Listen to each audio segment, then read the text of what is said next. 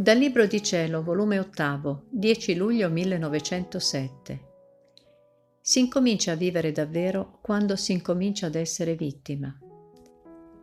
Trovandomi nel solito mio stato, mi sono trovata fuori di me stessa insieme col mio adorabile Gesù e vedendolo coronato di spine, gli ho tolto la corona di spine e con ambo le mani me la sono messa sulla mia testa, premendola ben bene Oh come sentivo penetrarmi le punture, ma mi sentivo felice di soffrire per alleggerire le pene di Gesù.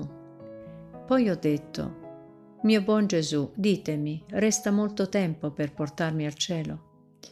E lui, anzi pochissimo, ed io, il vostro poco possono essere dieci, vent'anni, già ne conto quarantadue.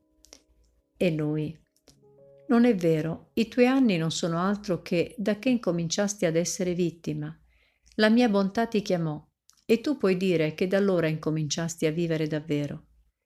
E come ti chiamai a vivere la mia vita in terra, così fra poco ti chiamerò a vivere la mia vita in cielo.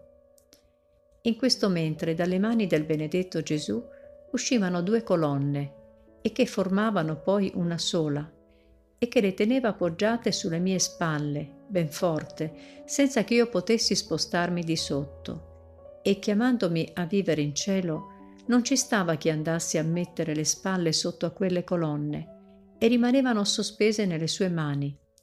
E stando sospese succedevano stragi d'ogni sorta. E comprendevo che queste colonne erano la Chiesa e il mondo, uscite dalle sue santissime mani e tenute nelle sue sante piaghe sempre lì staranno, ma se il buon Gesù non avrà dove appoggiarle, si stancherà ben presto a tenerle sospese nelle sue mani. E guai, ma guai da far raccapricciare. Sono tali e tanti che credo meglio farne silenzio.